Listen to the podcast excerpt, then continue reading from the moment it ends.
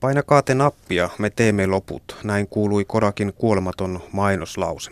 Nyt paneudumme siihen, mikä vei tämän jättiläisen menestykseen ja erityisesti siihen, mikä Kodakin tuhosi. Vieraana on yrittäjä Tapio Laine, joka työskenteli Kodakilla noin 25 vuotta muun muassa Suomen tiedotusjohtajana. Vuonna 1880 yhdysvaltalainen pankkivirkailija George Eastman patentoi keksimänsä kuvalevytekniikan. Kahdeksan vuotta myöhemmin hän keksi laatikkokameran sekä nimen perustamalleen yhtiölle Kodak. Näppäilykuvaus oli syntynyt, Kodakin tuotevalikoima monipuolistui, yhtiö kasvoi ja levittäytyi maailmanlaajuiseksi. Menestystä ei hirastanut edes George Eastmanin itsemurha 77-vuotiaana. Hän jätti jälkeensä viestin, jossa ehkä jopa enteellisesti luki Ystäväni, työni on tehty, miksi odottaa. Korak Oy perustettiin Suomeen ensimmäinen ensimmäistä 1965 ja toimitalo valmistui Vantaalle vuonna 1973. Tapio Laine pääsit Kodakin palveluksen jo syksyllä 1972. Tuolloin firmalla meni kovaa. Millainen oli tunnelma? No, tunnelma oli varsin semmoinen optimistinen ja silloin Kodakin nousu oli aika vankkaa ja sitä kuvaa se, että, että me olimme muun muassa Vantaan suurin veronmaksaja muutamana vuotena. Ja se oli, se oli minusta aika hyvin sen takia, että, että silloin Kodak toteutti sellaista periaatettaan. Kodakilla oli paljon tämmöisiä kirjoitettuja ja lausuttuja periaatteita, periaatteita ja se oli sellainen, että me haluamme olla hyvä kansalainen niissä maissa, joissa toimimme. Eli, eli ei haluttu tavallaan kiertää veroja sillä tavalla, että jos siirretty niitä voittoja jollakin tavalla muihin yhtiöihin tai pääyhtiöihin tai veroparatiisien kautta. Ja, ja, ja se toimi siihen aikaan, koska niitä tuloja oli, mitä, si, mitä ettei ollut tarvetta keplotella vero, veroilla. Mitä Kodak sinulle merkitsee ja merkitsi? No Kodak merkitsi minulle silloin 70-luvun alussa, kun sinne pääsin, niin – niin sellaista erittäin edistyksellistä työnantajaa, joka oli myöskin niin teknisesti markkinajohtaja filmeissä. Ja se oli ainutlaatuista silloin tai harvinaista Suomessa, että tehtiin vuosittaiset työsuoritusarviot henkilökunnalle, tehtiin mielipidetutkimus joka toinen vuosi ja sitten tämä tulos kerrottiin, niin kuin sanottiin, että briefattiin esimiehille – ensin johtajille, sitten esimiehille ja sitten kerrottiin niin kuin henkilökunnalle, että te olette tätä mieltä tällaisista asioista ja sitten kehotettiin niin kuin keskustelemaan, että mitä parannuksia voitaisiin tehdä. Ja se oli aika hyvin toimiva systeemi niin kauan kuin meni hyvin. Ja palkkataso oli sellainen, että suomalainen ei koskaan ole tyytyväinen kahteen asiaan. Se on palkkaansa ja esimieheensä. Ja muun muassa tämä Lane Railand, kun hän kävi, mä, kävi Suomessa sitten tuomassa sitä, sitä palautetta, niin sanoi, että Suomessa ollaan poikkeuksellisen kriittisiä esimiestä kohtaan. Että se oli jonkinlainen semmoinen kansallinen erityispiirre, vaikka kaikki asiat oli samalla tavalla kuin esimerkiksi muissa Pohjoismaissa. Että yhtiön niin kuin organisaatio ja nämä systeemit oli hyvin saman, samankaltaiset. Ja sitten toinen oli tämä palkkaa koskeva tyytymättömyys kuitenkin, niin eh, sekin oli eri, eri, erikoista sen takia, että me tehtiin tarkat palkkavertailut muiden vastaavien kansainvälisten täällä toimivien yritysten kanssa. Että eh, kaikki tiesi, minkälaisia palkkoja maksettiin ja, ja sitten yritti itse sovittaa sen oman palkkatasonsa siihen, siihen mikä on, oli tavoite. Ja meillä oli tavoite se, että me oltiin selvästi keskitason yläpuolella, että silloin saatiin ihmiset pysymään ja olemaan tyytyväisiä. No mikä oli tämän Kodakin menestyksen salaisuus? Kodakin menestyksen salaisuus oli minusta yksinkertaisesti tämä tekninen ylivoima, joka oli, oli filmeissä. George Eastman ensimmäisenä tajusi tämmöisen valokuva, valokuvauksen mahdollisuudet tämmöisenä niin kuin massoille. Ihmiset halusivat tallentaa valokuvia, mutta se oli siihen aikaan vaikeaa. Hän, hän kehitti helppokäyttöisen näppäilykuvauksen, joka tosiaan niin kuin kuka tahansa periaatteessa pysty ottamaan tyydyttäviä valokuvia. Ja, ja filmiteknologiassa etenkin, niin Kodak oli koko sen ajan, kun oli tämä perinteinen filmi voimissaan, niin oli ehdottomasti edelläkävijä. Paitsi sitten ihan loppumetreillä alkoi tulemaan semmoisia muutama kilpailija niin kuin rinnalle ja osittain vähän ohikin. Mutta... Pala- palataan siihen, mutta tuota, vuonna 1975 tapahtui sitten jotain, josta ei kerrottu julkisuudessa. Kodak keksi maailman ensimmäisen digitaalisen kameran. Laite oli leivänpaahtimen kokoinen ja tallensi mustavalkoisia kuvia 10 000 pikselin tarkkuudella. Tallennusvälineenä oli digitaalinen kasetti. Yhden kuvan tallentaminen kesti 23 sekuntia. Tallennettua kuvaa voitiin katsoa tavallisesta TV-vastaanottimesta kasettinauhurin avulla. Tapio, mikä huti tässä tapahtui, kun ei ymmärretty tämän keksinnön eli digitaalikameran arvoa? Nyt kun tiedetään, että se, se tulo, tulon lähde oli, oli filmin valmistaminen ja, ja yhtiöllä oli muitakin toimialueita aika paljonkin, mutta ne ei oikein käytännössä tuottanut paljon mitään, että se, se koko toiminta perustui filmin tuottamiseen ja markkinointiin. Niin kun oli ne, tämä yhtiö johdolle esiteltiin menetelmä, jolla voidaan ottaa valokuvia ilman filmiä, niin he, he kokesivat, että jos tämä touhu pitää jatkua tällaisena, että meinataan tienata, niin tämä on semmoinen Pandoran lipas, joka nyt avataan. Me, me, me ollaan, niin kuin, me ollaan niin kuin kuilun partaalla. Eikö käynyt mielessä, että jos ei Kodak äh, ryhdy tuumasta toimeen, niin joku toinen sen kuitenkin keksi? No varmasti sillä korkeammalla johdolla oli, oli tämmöisiä, niin olihan niin heidän pakko tehdä tämmöisiä skenaarioita, että mihin tämä johtaa tai mihin se voi johtaa. Mutta, mutta yksi, mitä, mitä tuli sitten esiin tuossa, kun digikuvaus alkoi pikkuhiljaa yleistyä, yleistymään ja lyömään läpi, niin digikuvien laatu oli aika huono se, se ei ollut lähelläkään sitä, mitä se on nyt parikymmentä vuotta myöhemmin. Niin, niin tota, he, siinä oli ilmeisesti, sitä ei koskaan lausuttu niin kuin julki, mutta todennäköisesti se strategia oli se, että yritetään kaikin keinoin jarruttaa digikuvauksen kehitystä ja itse sitten kehittää sitä, että oltaisiin siellä hyvissä asemissa, kun se kuitenkin kehittyy. Että nehän näki sen, että tämähän se on se tulevaisuus. Ja, ja tota, ilmeisesti tämä viivytystaistelu, niin se, se kesti niin kuin liian pitkään. Et silloin tilanne oli jo menetetty sitten, kun lähdettiin siihen. No ennen kuin mennään ihan näihin loppuvaiheisiin, niin, niin digikameran kehittely jäi siis pöytälaatikkoon ja sen sijaan Kodak päätti kuitenkin iskeä pikakuvausmarkkinoille. Kerrotko tästä?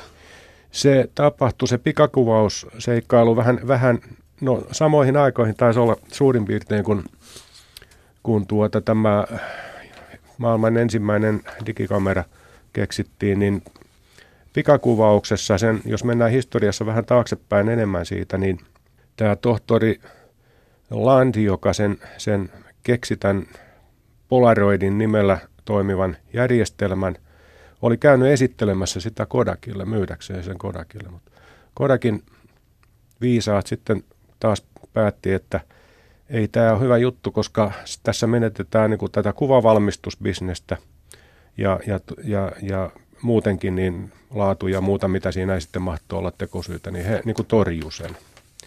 Ja sitten Polaroid kuitenkin löi läpi markkinoille ja sitten Kodak päätti kuitenkin, että täytyy meidän näyttää, että, että me ollaan kuitenkin mahtavampia. Kehitettiin oma pikakuvausjärjestelmä ja silloin alkoi tämmöinen patenttiriita – Kodak väitti kiven kovaan, että ei ole rikottu Polaroidin patentteja. Polaroid oli täysin vastakkaista mieltä ja haasto Kodakin oikeuteen. Ja siitä tuli moni, monta vuotta kestävä, sitkeä ja valtavan kallis oikeustaistelu, joka sitten ainakin kodaklaisten järkytykseksi päättyi siihen, että Kodak joutui maksamaan vahingonkorvauksia. Ja ne ei ollut ihan pienet, ne oli 1,6 miljardia dollaria. Ja oikeudenkäyntiprosessi kesti jotakuinkin kymmenen vuotta. Joo, suurin piirtein. No miten olisi käynytkään, jos Kodak olisi käyttänyt oikeudenkäynnin sijasta energian ja 1,6 miljardia rahaa niin digikameran kehitystyöhön? Todennäköisesti olisi käynyt jotenkin aivan toisin, mutta sitä, sitä on tietysti mahdoton jossitella. No minkälainen merkitys tällaisella julkisella nöyryytyksellä oli Kodakin työntekijöihin? No se, kyllä sillä oli varmasti merkitystä, koska, koska tuota, meilläkin oltiin aika varmoja Suomessa siitä, että, että kyllä me ollaan tässä oikeassa, että, että ei tässä nyt voi näin käydä. Ja sitten kuitenkin kävi just näin. Yle Puhe. Helsingin mielipidesivuilla kauppatieteen tohtori Paavo Lintula kirjoitti, että yhteiskuntatutkimuksessa on sovellettu kauan polkuriippuvuuden käsitettä. Organisaatiotutkija Philip Taudi on nimittäin nimittänyt sen äärimuotoa helvetin logiikaksi. Organisaatio ei pysty poikkeamaan valitsemaltaan polulta ja kun kulku käy yhä vaikeammaksi eteenpäin, yritetään ponnisteluja lisäten. Paradoksi on siinä, että yritys kulkee päin helvettiä, vaikka kukaan ei tarkoita eikä halua sitä. Valta määrittää oikean tiedon, vallan ja tahdon liitto sanelee ainoan vaihtoehdon. Henkilökohtaiset intressit ja kasvojen menettämisen pelko pitävät tuhoisella polulla. Näinkö se menee? No se pitää minusta täsmälleen paikkansa ja, ja se on, sopii erittäin hyvin tähän äh, Eastman Kodakin tapaukseen ja myöskin suomalaisen turvallinen ja tuttu esimerkki on Nokian kohtalo. Ja siinä, mitä, siitä, mitä on tullut nyt viime aikoina julkisuuteen tietoja, niin on, on ollut just tämä sama tilanne, että väkisin, väkisin on puskettu sitä tietä, vaikka, vaikka monet on ollut sitä mieltä, että tämä nyt ei ihan näin mene, että ei, ei, ei nähdä, ei nähdä niin kuin todellisuutta. Eli helvetin logiikka täysillä mennään, vaikka kaikki tietää, että päin helvettiä mennään. Kyllä, just niin.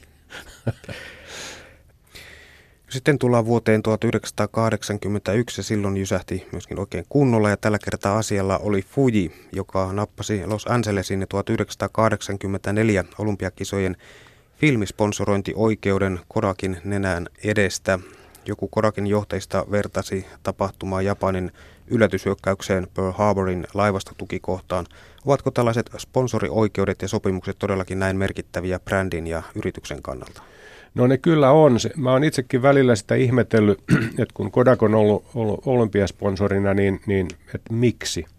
Ja, ja tota, siinä on sellainen vielä erikoinen sääntö, että nämä tuotesponsorit ei saa näkyä siellä suorituspaikoilla. Se on vain oikeus käyttää olympiatunnuksia tämän yrityksen mainonnassa, siis ei siellä kilpa, kisapaikalla, vaan mediassa.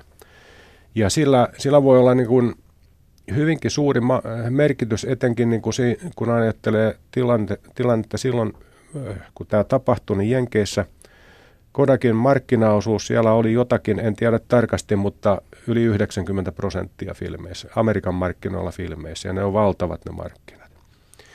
Ja, ja silloin kun Fuji sai sinne jalkansa oven väliin, niin, niin se oli semmoinen sokki. Se vaikutti tietysti kuluttajiin, kun Fuji kertoi että me olemme olympiakisojen virallinen filmi. Se vaikutti tähän jakelukanavaan, eli siis kauppiaisiin, kuvavalmistukseen ja kaikkeen tähän. Ja siinä on oikeastaan traagista tässä tapauksessa, tai sanotaanko tragikoomista, on se, että miten se tapahtui. Tästä niin kuin kerrotaan, että siellä oli, kun käytiin neuvotteluja näistä sponsorioikeuksista, niin, niin tästä virallisen olympiafilmin oikeudesta oli kisaamassa siellä Fuji ja Kodak. Ja Kodak otti sen asian niin kuin itsestään selvänä, että se on otettu ja annettu, koska ne oli ollut aina ennenkin siinä asemassa.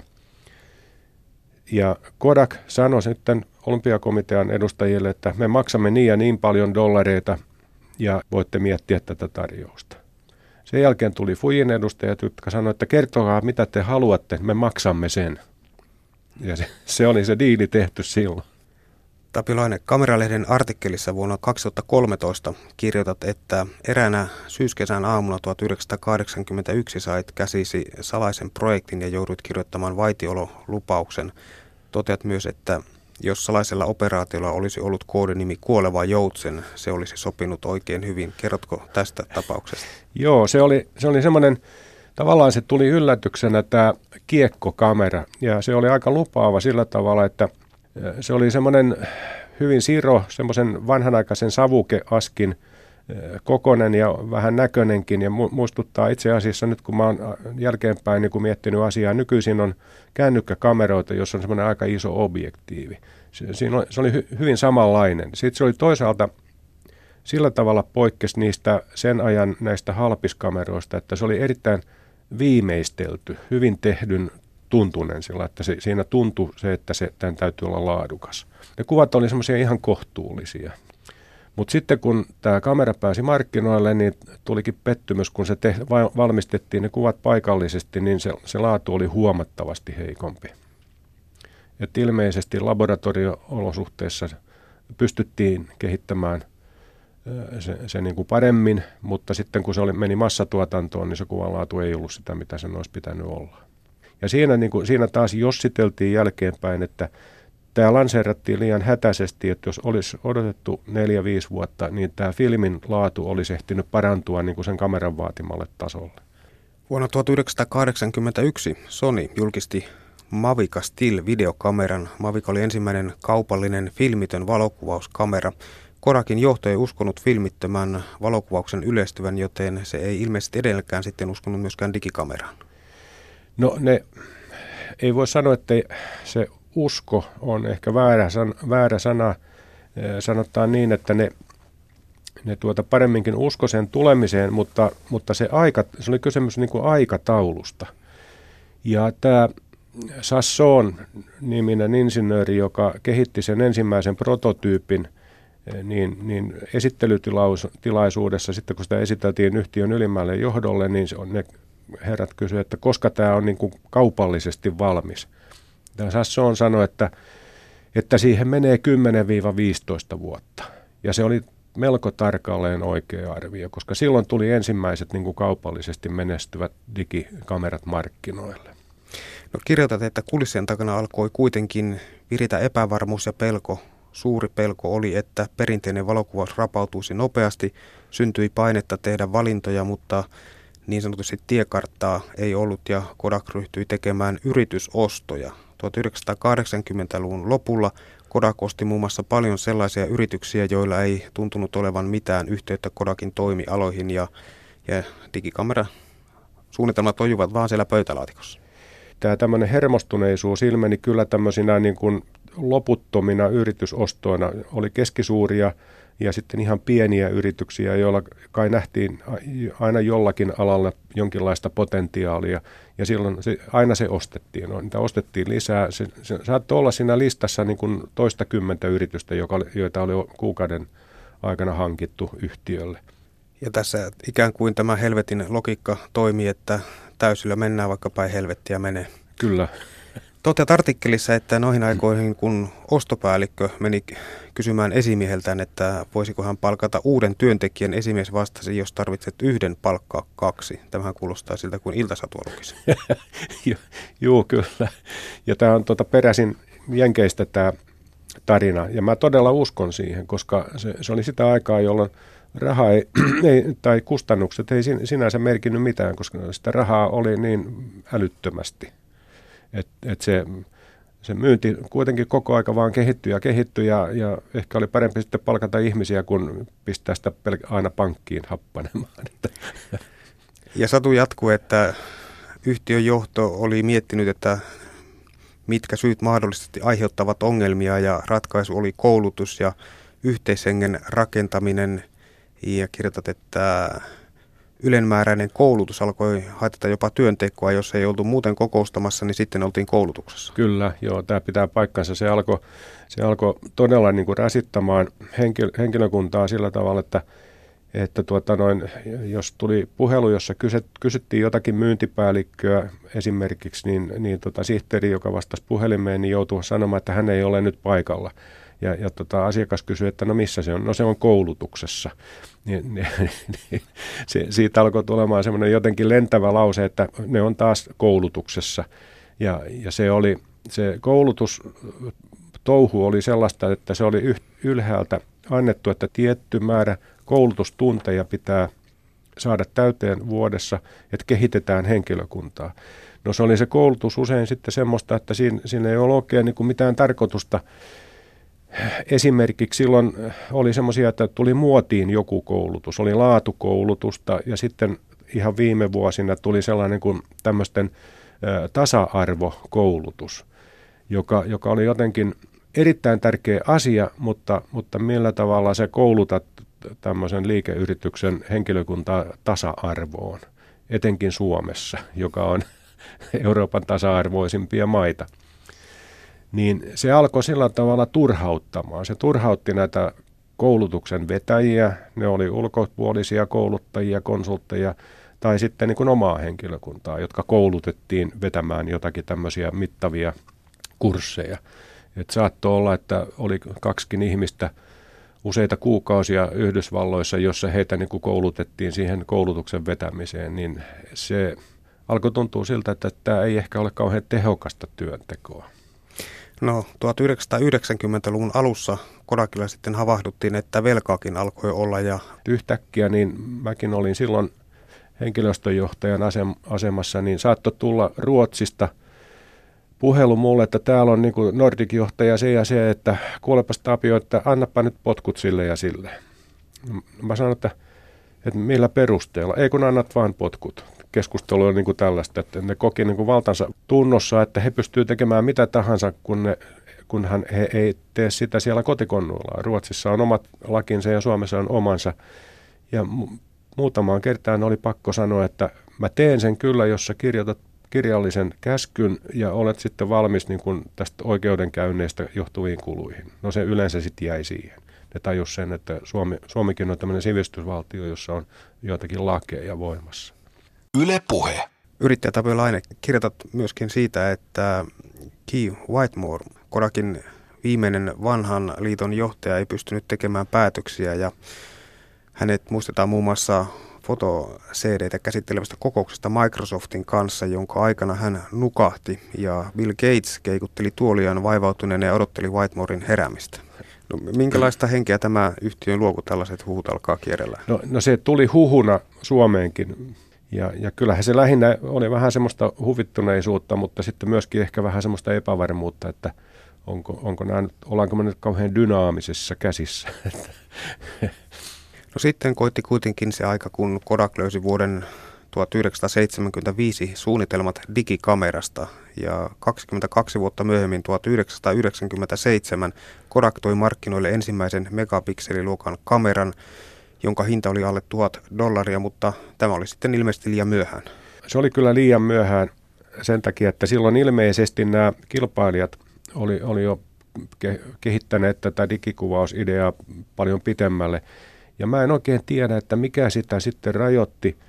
Siinä, siinä voi olla yksi, yksi syy, mikä mulle joskus tullut mieleen, että, että nämä Kodak oli siinä valmistusteknologiassa ehkä vähän vanhakantainen ja se voi olla, että ei, Kodak ei pystynyt tekemään niin kuin kilpailukykyiseen hintaan näitä kuvakennoja. Tekninen osaaminen oli, mutta ei pystyneet sitä niin kuin finanssisyistä sitten kaupallistamaan. Et löytyi sitten kaukoidästä valmistajia, jotka teki saman tai vähän paremman ja huomattavasti edullisemmin. Vaivasiko Kodakin ylintäjohtoa kenties ylimielisyys tai jonkinmoinen pöhöttyneisyys? Vaivas ihan selvästi ja, ja se ei ole mitään spekulointia, että tämähän on semmoinen lentävä lause, lause, kun jossakin kokouksessa siellä oli puhuttu siitä, että miten pitäisi kehittää jotakin – bisnesaluetta ja siellä sitten innokas, vähän alempiarvoinen johtaja oli sanonut, että, että kuluttajat haluavat tällaista ja tällaista, että meidän pitäisi tehdä niin, että, koska markkinat vaatii. Niin siellä tämmöinen vanhempi johtaja sitten oli tokassu vaan, että markkinat olemme me. Aika itse, itse varmaa ajattelutapa ja tietyin seurauksen niin jälkeenpäin voimme viisastella. Ää, Tapio Laine, työskentelit Kodakilla noin 25 vuotta muun muassa Suomen tiedotusjohtajana ja vuonna 1998 loppui ilmeisesti uskoyhtiön ja vedit omat johtopäätökset Kodakin tilanteesta. Mitkä seikat saivat sinut jättämään yhtiön? No se, se tilannekuva oli niin selvä. Mä olin siinä Mä olin henkilöstöjohtajana joutunut si- siihen mennessä jo, jo tota sanomaan irti henkilökohtaisesti useita vanhoja hyviä ystäviä ja työtovereita sieltä. Ja, ja sitten tietysti niin oli moni muu sitten joutunut tekemään samoin alaisilleen.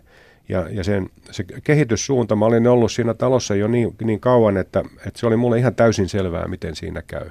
Mä, mä en, vaikka mä olisin ollut kuinka positiivinen, niin mä en enää keksinyt omasta mielestäni mitään semmoista tietä, millä se olisi nostettu sieltä – takaisin menestykseen. Että mä ajattelin, että itseni, itseni kannalta niin kun, niin kun en voi tätä enää jatkaa väkisin, että, että poistun muihin kuvioihin ja ryhdyn sitten yrittäjäksi, eläkeläisyrittäjäksi.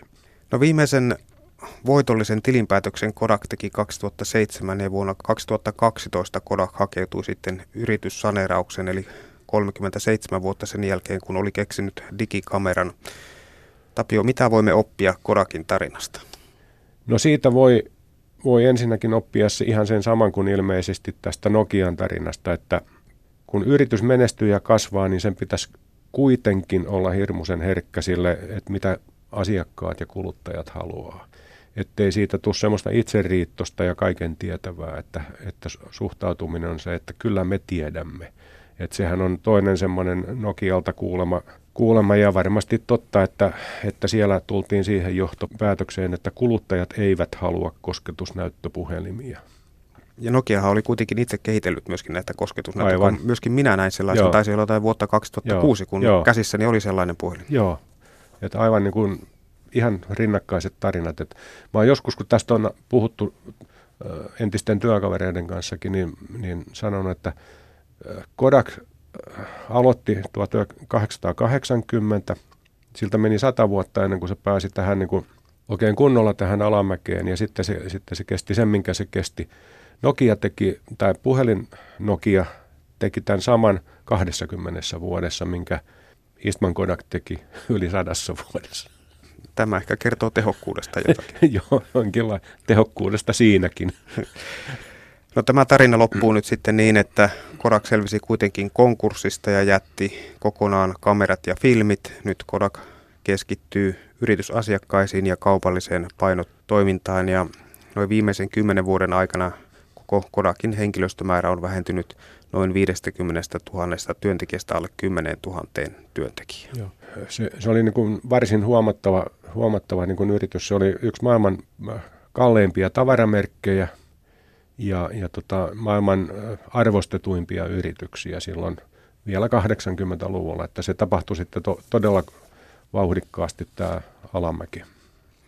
Eli tässä toteutui konkreettisesti tämä helvetin logiikka, eli täysillä ponnistellaan vaikka päin helvettiä menee. Kyllä, nimenomaan.